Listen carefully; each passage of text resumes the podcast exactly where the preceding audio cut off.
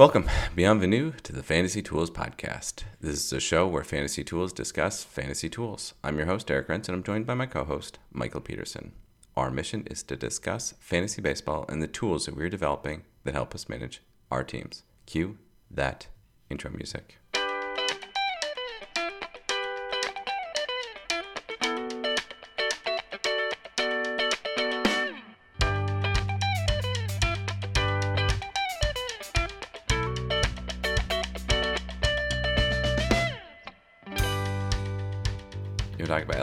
MLB games. You've seen some, right? I've been seeing Those some. plus size bases in action. I have, and actually, one of the things that I like about spring training is that they play at an appropriate time for the UK. oh, true. So this is actually Oh, one of the yeah, they don't play. this is actually one of the easiest times for me to see for me to see live baseball games. What um what is the clip that you've seen the most? The clip that I've seen the most. I specifically asked because I keep on seeing the Corbin Carroll going Ah, around the bases, oh, yeah. losing his helmet. Yeah, I mean, right? It's And what's funny is I think um he doesn't when I hear Corbin Carroll, that's not what I think he should look like. he's um Like I'm sorry, but he should he and Christian Walker should probably switch bodies. In my head, they're like the, the opposite people for what it should be. I'm I'm torn on Corbin Carroll. I mean, our our since he's so young, our forecaster is is quite Doesn't know what to do quite bad at him. But I, I mean, I generally ignore 23 year olds running around the bases really fast because that just doesn't tell you that much about what's happening. Like it do- just doesn't tell you. Wait, he can run around the bases faster than Jose Abreu. Who knew? It just right. My point is like. I understand why it's a I understand why it's a fun clip to watch, but from a fantasy baseball perspective, it's useless. I mean, almost useless. hmm absolutely. No, it's it's almost more important that you hear like you hear about his fielding and you're like, especially the young guys. It's like, oh, Uh-huh. he's got a really good chance at being the left fielder, Uh-huh. permanent left Yeah. fielder, and you're like, oh, there we go. So he's going to be able to. The ups and downs are going to be able to um, mellow out. Well, this there. is exactly why I drafted Vaughn Grissom, right? Because that was an open question Yeah. for him last year, and like, I, is I gonna? put put your, your feet to the fire, and you couldn't tell me what position he was going to play. Well, I didn't know, but now they're trotting him out every. You know, they're trotting him out at shortstop. So okay, great. Dark horse uh, option there of what he was, where he was going to play. It's like, oh, he's the starter now. All right, fine. Still a lot of room. Still a lot of room for me to be wrong, but you know, uh, okay. You shared two articles here. I mean, I love one that's trying to forecast MLB saves leaders predictions. Yeah, I I actually I put this in here because right, let's let's summarize. They gave you the best uh, the best closers of the last couple of years, and then they mentioned some of the best closers of the last couple of years. Who actually had like the best year? Mark Melancon is one of them. You know, so we do you want to? Do you think it's gonna one of the the people in this article is going to be the best um, closer, or will someone not on this list be the dark horse and be the best closer? Can we year? be clear? What do you mean by best closer? You mean best overall statistics or most saves? something between the two of those. Yeah. Uh, let's let's do um, the best in terms of you know ranked against each other. We can come up with how we do this later, but it's three categories really that you care about. One is saves. A number one is saves. It's probably two categories there, and then K's and and ERA. Yeah, I mean, I think, I think if you're looking to balance closer capabilities, I would say one of these four, which is Raisel Iglesias, Josh Hader, Emmanuel Clase, and Edwin Diaz, is probably going to be the best in some sense. Like you, you can. You think I think at the end of the season, you'll be able to make a case for one of these four being the best. I also think that at the end of the season, one of these four is going to be terrible. I can't tell you which one. Oh, that is that is for certain. You and I are in lockstep on this. One of these guys is going to be unownable at the end of the, the season. Completely agree. And I have no idea which one it is, but I would bet Edwin Diaz. if I had to bet. I, I mean, I don't think Hader can go down. So I You don't think that I don't. I, Yeah, I th- in some ways it feels like Josh Hader and Raisel Iglesias for having terrible ends of seasons last Mm-hmm. year are probably the least likely to this year fall apart. I agree. But Clase, who kind of came out of nowhere, and Edwin Diaz, who always feels like he's teetering on the edge to me. Wait, you forgot about Devin Williams. Is Devin Williams in here? Yeah, he's at the very bottom. Devin Oh, Williams. he's after. Iglesias. Well, I don't like that. It could easily be Devin Williams. I didn't see Devin Williams in here. I, Yeah. I'm trying to ignore that I- because I I don't.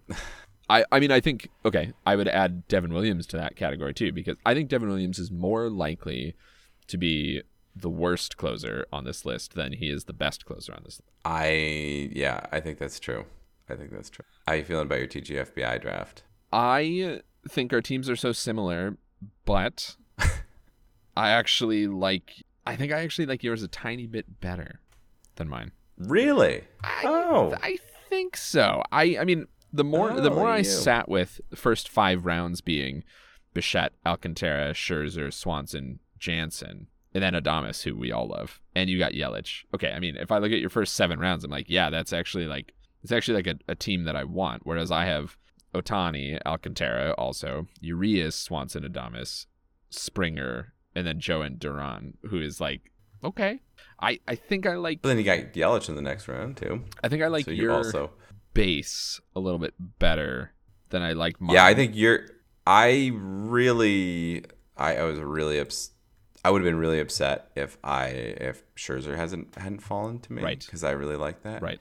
And I liked getting Kenley Jansen. Yep. Uh, speaking about closers, uh, it was nice to have that in there. Um, my hitting, just so many shortstops. Yeah, but every every I mean the problem was that we went we drafted straight value, which we'll talk about, and there was just a Uh-huh. lot of just a lot of value in, in shortstops. So, but I think Yeah. right. Bottom line, if top line result, how am I feeling? I'm feeling like I have not lost the season. I don't feel like I need to do anything Yeah. crazy yet. I think that we're trending towards if we are actively managing our teams and doing pickups, I think we're really trending towards being in the top half of the league, which I think we've set really solid bases for our teams. Um, but I don't think that there's nearly as much room for upside because of the way that we drafted. Agreed. Like there aren't many players on my team who I think could. Well, I mean, yeah, I don't. I think some of the some of them kind of uh, outweigh each other. Like Christian Yelich, could he be a top thirty player? Maybe. Cody Bellinger, Mm-hmm. could he return a hundred? Could he get a hundred spots better? Maybe, but I think that you know once you put them all together, it's like eh, it doesn't really the upside doesn't really up outweigh the downside. Yeah, I, I agree with that because it's it's just as likely that Yelich will be amazing and Bellinger will be terrible and balance each other out. Yeah. The odds that the odds that they're both great this year and both of those hit is is significantly lower. Though Adames and and Yelich will be connected. Yeah, I mean I I like that. My pitching feels pretty solid, but now I realize, oh, I need another, need someone to close games, No, we need someone else to close games too. we need more of that. I mean, we'll we'll talk more about that problem in more depth here when we get to the main segment. Absolutely. Mando, you watch Mando? I did watch Mando. I my t- my main feeling is that I forgot how much of like a little snack these episodes are. Oh, yeah. Oh man, the Star Wars thing is like 35 minutes. Mm-hmm. It's it's at least it's not like you know the Simpsons where it would be like 20 minutes, Yeah. 20 minutes of actual show. Yeah. over 30 minutes leaves you wanting more. Yeah. This is sort of almost gets you sati- satiated in a way that, um, in a way that Game of Thrones with an hour, you can get like, you go from the point of, oh, I'm really excited, I'm really excited, I'm really, excited, and then all of a sudden you get like 40 minutes and you're like, ooh, I'm feeling like kind of full, and they just have enough time to just start making you want to watch, to just switch the switch the gears back again to like try trying to get you into the next week. Right. But this Mando's, yeah, they really are a little snack. Which which I'm not saying that I dislike, but it's harder to you you really have to step back and think about the whole arc. And I understand that this episode was trying to reestablish the arc because there's been a lot of Star Wars content since Mandalorian season 2. And honestly, Yeah. I don't remember at all where we left off. Oh, uh, no. Well, and where we left off isn't exactly where we left off the last Mando Right. episode, right? That's right. Like we had the th- we had the thing. That's right. There was some drift. They stole got from the Jawas. some there was some drift along in the middle. I mean, things that I like seeing more Carl Weathers. I mean, I don't actually like seeing him, but it is absurd to see him. he is just Yeah. absurd to see. Like, okay, I do want him to not have two working hands.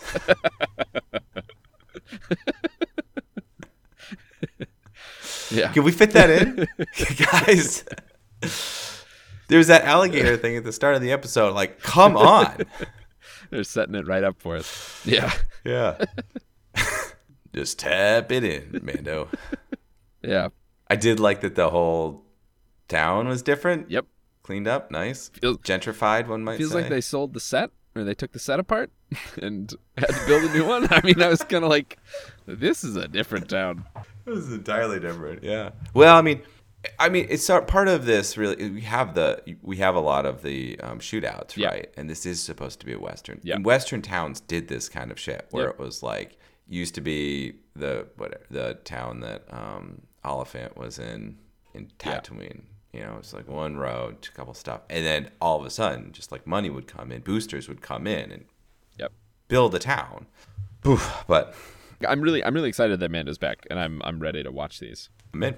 So we had sort of a brutal reality check on our rankings once once drafting actually started, both in TGFBI and the home league. Uh, and so we need to talk about incorporating drafting mechanics into rankings and what it ac- what it actually means to to draft from this list. Because okay, problem statement: if you draft straight from this list, you will be drafting in a completely orthogonal way to most everybody else in your league, and that just isn't worth it because you're spending draft capital at wild times when you could be getting you could be getting guys that everyone agrees are more valuable and then still getting your really valuable guys later. Right. So that's that's what I kept on thinking. So I think it's about every five rounds, about every five rounds, I felt like if I had at the beginning of the five round cycle had just picked the highest guy off the board, I could have still had the five guys Yes. that I picked. Yep. You know, and in that sort, when you think about it that way, it's like, well, that means that I would have, you know, I, I, I'd have, I, I don't know, I, I could go into who I have on my team, but you could have the, those five guys plus someone who was much better instead of just picking your guys. That's why the picking your guys strategy always falls down because yeah, you're picking your guys, but you could pick your guys later. Right. So so we should be Most right. So we should be clear, which is that we basically went into this year. That was a good phrase. We basically went into this year with a pick your guys mentality. Here's the uh, here's the absolute value of all of these guys. I'm gonna go pick them. But I but I'm looking. I mean, I'm looking at your team, and I'm just thinking, especially because we have a little bit of a control sample between your you picking and me picking, right? Because I got Yelich a couple rounds after you did, and I'm just looking at this like, what if you had slotted, uh, like William Contreras in, right? Could you Right. Could you right. just if slide what if everything I else put down? him in at the right time? Yeah. Could Almost. you? I mean, I think I think there's a good chance that you still could have gotten Rhys Hoskins, Christian Walker, Tony Gonsolin, Tony Gonsolin for sure, Pablo Lopez. I mean, I'm looking at Merrill Kelly, Jose Berrios. I mean, Mel Kelly, a lot of these, Yep, all a lot of these guys, I think you could have gotten, or like you could have picked for sure. You could have picked Cal Raleigh and slid everybody else down, right? Yep. Yep. And so, and uh, the reason I'm I'm picking on catchers because our rankings are problematic in a two catcher league. They're, they're problematic enough for the one catcher league. Yes, exactly. They don't work for a one catcher league, and they really fall down. And that tells you the problem of catcher. The other one was relief pitcher that we Yes. knew was a problem from the start. So those two pitch positions are so tough. And one thing that I think we're going to see at the end of this as well is that stolen bases. We're not. We didn't. We didn't draft enough for getting stolen bases because we were drafting value.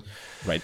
So we're not going to have the kind of same because sometimes a team can like do this kind of reaching for players, but if they reach for stolen bases and saves, they they're locking up two positions while they're they're getting their guys at those. I mean, I, I do agree with that. I'm a little less worried about stolen bases and saves because oh, so those are those so are I. ones where you can try and those are ones where if you spend a lot of in-season time, you can rectify those problems. But there are structural issues like I don't have a catcher that you can't that you can't Yeah. rectify right mid-season, or like, ooh, I really missed out on the second any sort of second baseman that I wanted, and now I feel like my team is actually going to be Hey. deficient at second base.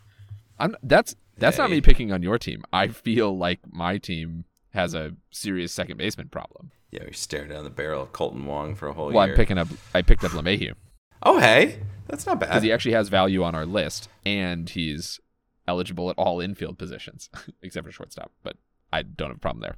I don't know. I don't need any shortstop help. Get out of here, shortstop. But yeah, I mean, I was looking at Kolten Wong also, and like, oh no. I mean, it's it's kind of funny because now it's pressed me into situations where I'm looking for multi-eligibility players at this point, and so I'm Mhm. placing a premium on them, which is kind of like, well, maybe I should have done that in the first place. I don't know. My other thirty thousand foot observation, and then I'll ask you for yours, is that the the pitcher value in the middle of the draft actually has been a big surprise to me. Uh, in addition to just our forecast, our forecasts, I just feel like there's a huge glut of the pitchers from range, say 40 to 60, 40 to 70. There's just a lot of guys there, and I feel like everybody is going to get to pick their guys on the pitching side. Mm-hmm. Like I'm not I'm no longer worried about pitching at all because I it seems like it seems like the dispersion in value in where people have them ranked is so large that everyone's just going to get to pick their guy. Yeah, I don't think that there there's sort of like a there's not a top top group of starters. There is a very very hefty, healthy um, second tier, and then that third tier is a little bit weird. This I think this year especially we've talked about you know you make your draft oftentimes in the pitchers between twenty and forty, just like mm-hmm. pitching. Mm-hmm. You pick the three, two or three right guys, and you can have the best pitching staff. Yeah. So those I think is a little bit wonky, but every year is wonky. At the end of the year, we'll be like, oh, it should have been clear that we should have grabbed this guy. But you're right. I th- I think that I've I've noticed that too. That there's so much. There's so many different ways to value those guys in the 40. The one that I keep on, um, Brady Singer, Yeah. is one I really I really like. I probably should have grabbed him a little bit earlier. I should have grabbed him earlier when I got guys that I wasn't as as interested in. But you know, his the range of outcomes for him pretty wide. Yeah. No, no, no. It's it's it's really true. I mean, I understand. I, guess I guess I was thinking, how do we identify pre-draft the positions that are going to feel like this? Because I feel differently about pitchers than I felt previous years, and the same thing's true about shortstops, right? It, I'm not. Well, I think that we s- or we did an analysis of the draft last year, the TGFBI mm-hmm. draft, and one of the things that we said was basically if you didn't know who to draft, draft a pitcher because mm-hmm. that was there's more value at pitcher always on the board. Yeah. I think that was true up until where did I somewhere around round 10ish this year mm, yeah. and then everybody was pitching was taking pitchers. Yep. Everybody was taking pitchers. Yep. Yeah. It was. ah, It was. It, it was. int- It was really interesting to see how our two drafts unspooled after the same list. Okay, then we can pivot to my next big question, which is, what do we do? not like not not. I mean, both in a short term, like what do we do this year, and also what do, what do we do going forward when you're thinking about ranking players? So I think the, the the really big thing that if we want to do something really toolsy, the idea was that we use the agent based modeling piece to try to game out positionality of, of players to Right. try to to try to add in um, to our rankings. We put our rankings together, then that would kind of smooth them out to like if we put the parameters in right. You like you need to get one catcher, one first baseman, one second baseman, one third baseman, and one shortstop, and you have like one utility spot, a wiggle Right. to like just trying to see where the values end up falling, so that the the the um you know if we're doing that with 15 agents, the 16th shortstop off the board is going to be hit in the value and is going to start to go down. And if we we're at to add the right amount of stochasticity into it, it wouldn't just be the 16th; it would be all of the first 16 would be hit by that by Right. that value, Yeah. that value proposition. So I think that's one one piece to think about how how we could try to do that, and then you know we have to go back to the problem that we had talked about many many times last year of like how do we then optimize starters versus relievers the right number Yep. of people but we can just manually set that anyways that's one really toolsy way that we could we could address that the other thing is to just let's take we can take adp into account and just and and say and try to fit we have to fit some sort of model together that says here's the maximum that here's the ADP of this player. Here's the maximum expert ranking. We we should be within that range, somewhere within that range, or some that range plus or minus 0.25, something like that. You know, I just I don't know how to how we can do that better. Well, I, th- I think I mean I think everything. Yeah, I first of all I, I completely agree with with both of those things, and one is super toolsy, and one is like an approximation of toolsy, which arguably is more more toolsy. But you know we can we can go around around on that. No, the other one is a straight is is modeling in the sense Uh-huh. of of not trying to um you know sometimes we get really into like forecasting outcomes and Yeah. that's sort of what we're doing but this is sort of modeling the data that we have we're combining data sets together and putting together a model of a representational model Yeah, to actually draft off of that's right. And I, yeah, I mean I don't feel like think, i'm saying that that well but No, no, no. I think it makes sense. I mean, I think the second point is realistically what I think we're going to try and do for the rest of our draft, right? Is like, okay, there's no reason for me to pick Adam Wainwright, who I know is the next guy up on both of our tables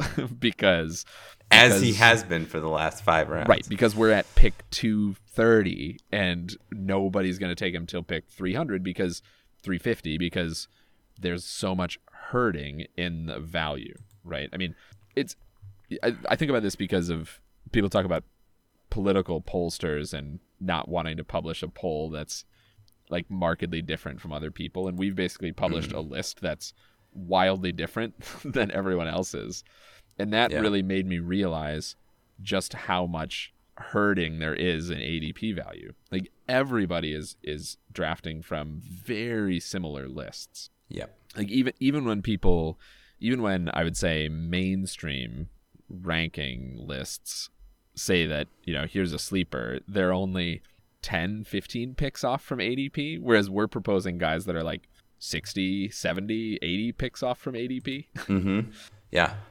and we just shouldn't we just shouldn't spend our draft capital on that we should draft kind of adp and then you know what we're still going to get adam wainwright in three rounds And that's the big thing is we need to know where to slot him in.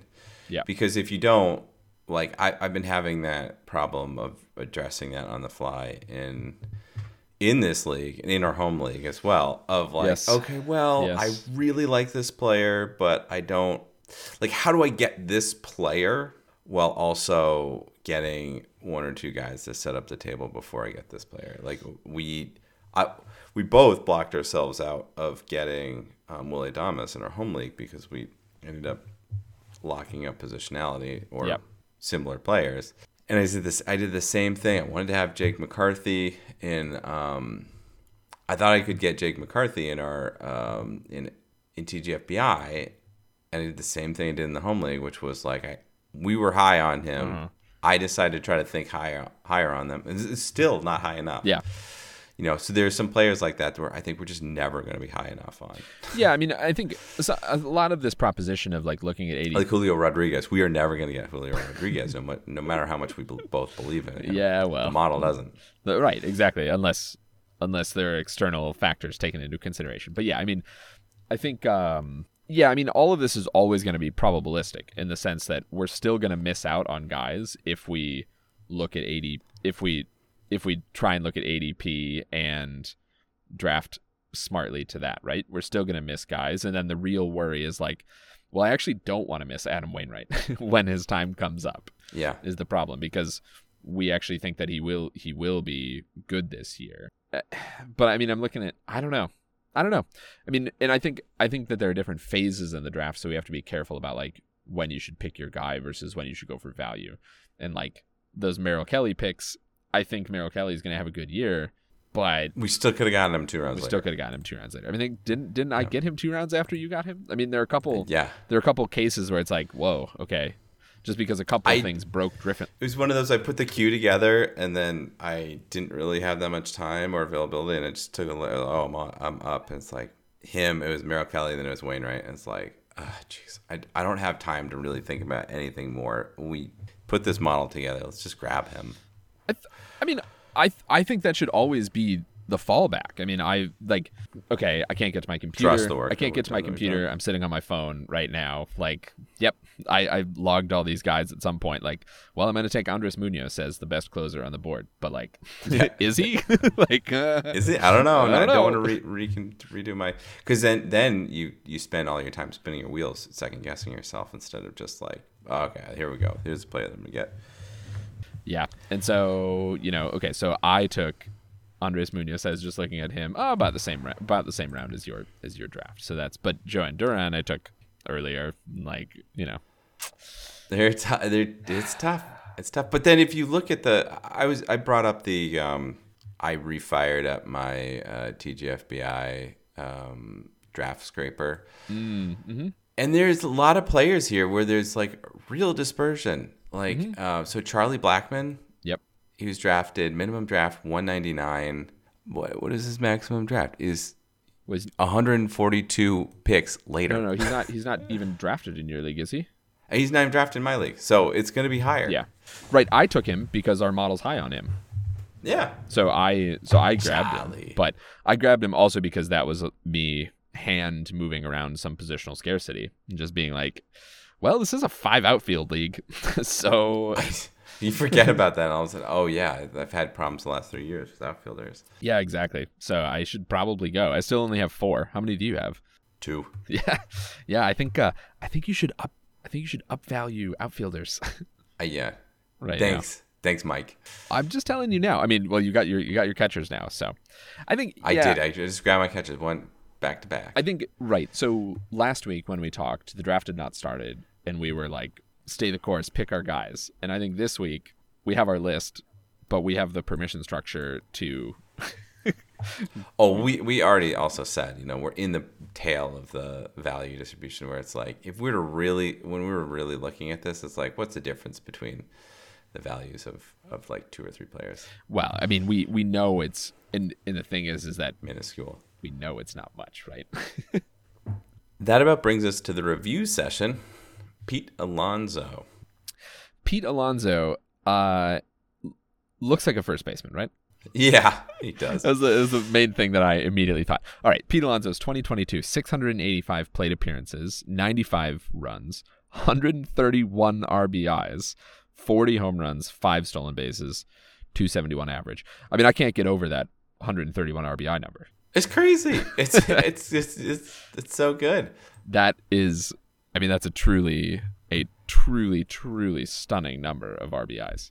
I mean, know. I mean, in the context of a TGFBI team, like that's twenty percent of you know, no, not twenty percent, more than ten percent of all the of all the RBIs you need, and mhm. you're, you have fifteen guys. one guy. I know one guy. Yeah, uh, that's pretty amazing. This goes back to like there's certain constructions of teams having the RBI guy early in your draft really just helps you kind of know the RBI and home run guy. But he really is an RBI guy. I mean, the thing about the thing about Pete Alonso is that uh, that 2020 season is really a lost season for him because the commentary It would have that- been so good to be Yeah. to have a full season there. Yeah. Because the commentary around his 2019 season, when he hit 53 home runs, was like Pete Alonso could hit 60 home runs next year. Mhm. And you know, I think It took a step back. Judge Aaron Judge had the season that maybe you would have predicted for Pete Alonso. in a, well, yeah, in a way. I have a lot more faith in Pete Alonso staying healthy. He I do too. looks it. He looks like the kind of guy that can stay healthy. The same way that you know, yeah, he's got the first baseman body. Yep. I, I I think there's a lot, a lot, a lot to like about Pete Alonso. Actually, I mean, does he? He's got to hit more than 40 home runs this year, right?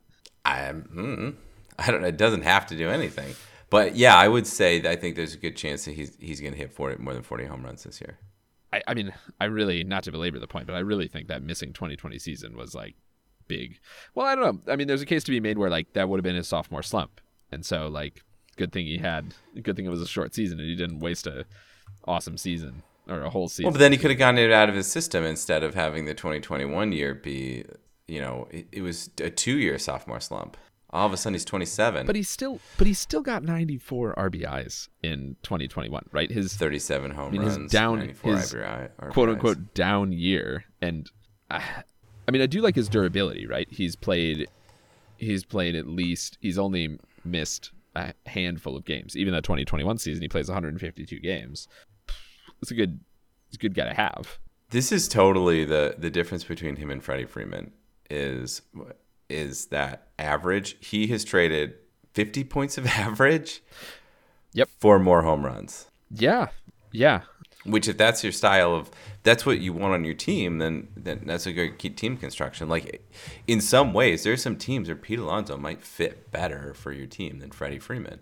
Yeah, but you're paying really early for him, so you're actually crafting your team mm-hmm. around Pete Alonso. So, and I mean the same thing. Same thing you're doing with Freddie Freeman, right? I mean, I think so. These two are real, like I feel like choice in team constructions in a way that Vlad Guerrero is not. Vlad Guerrero is just like a piece that fits on you most fit teams. In any team. yeah, these two, Freddie Freeman versus Pete Alonso, you've actually made a, a choice. I think. Yeah, I'm gonna have 30 more points in at least 30 more points in batting average, mm, probably more runs, probably fewer home runs. What do you think though? If you would you which one of these would you take in a head to head? No, which one of these? T- Pete Alonso versus Freddie Freeman. Which one would you take head to head? I think Alonso gives you more paths to team construction. I think you have to be. More... No, no. I'm saying I'm right now. Let's let's let's do this. Uh, do you think who's going to have more runs, Pete Alonso or Freddie? Runs, Freeman? Freddie Freeman. Who's going to have more RBIs, Pete Alonso or Freddie? Freeman? Pete Alonso. Who's going to have more home runs? Pete Alonso. Who's uh who's going to have more stolen bases? I mean, doesn't matter. But it, it does. Who's gonna I, have more? I mean, I think it's I think it's Freeman. Okay, and then who's gonna have the higher average? Uh, well, that's obviously Freeman. I okay, mean, so you say three of those, three out of the five categories, Freeman's gonna have higher. Yeah, but I'm with, also saying I'm saying that one of them doesn't matter, and I think stolen bases, uh, stolen bases, and I think Alonso is more better enough in RBIs and home runs that I think that outweighs the run average an average value of of Freddie Freeman. I think I think Freddie Freeman in the end, if you built a good team around him, he's a better piece. Yeah. But Pete Alonso, if I were if I were to say like I've never played fantasy baseball before, which one of these two should I do to have a better shot at winning? The answer would be Pete Alonso because it's just easier to build a team around a guy who's going to hit 40 plus home runs. Mm-hmm. Yeah, it is. And to to to um, kind of forgive the sins that you have in other drafting positions. Exactly. And also, people just like I know that I got to get someone who steals bases and get runs. You can have a team of specialists around him. Wherein, whereas like Freddie, you start thinking like, should I lean into average? Well, this this was, and I can I feel like I can say this from experience because this is like the Joey Votto problem of previous years. Yeah, because mm-hmm. it was like, can you build a fantasy team around Joey Votto? I mean, he's elite in average. Jose Altuve as well. Yeah, yeah, great. That's a those high point. those high average players that don't quite get you the number of stolen bases plus home runs that you kind yeah. of want. I, I mean, but but you can win. You can build winning teams around Altuve. And you Freeman. can build. I'm sure every, of that. Anybody.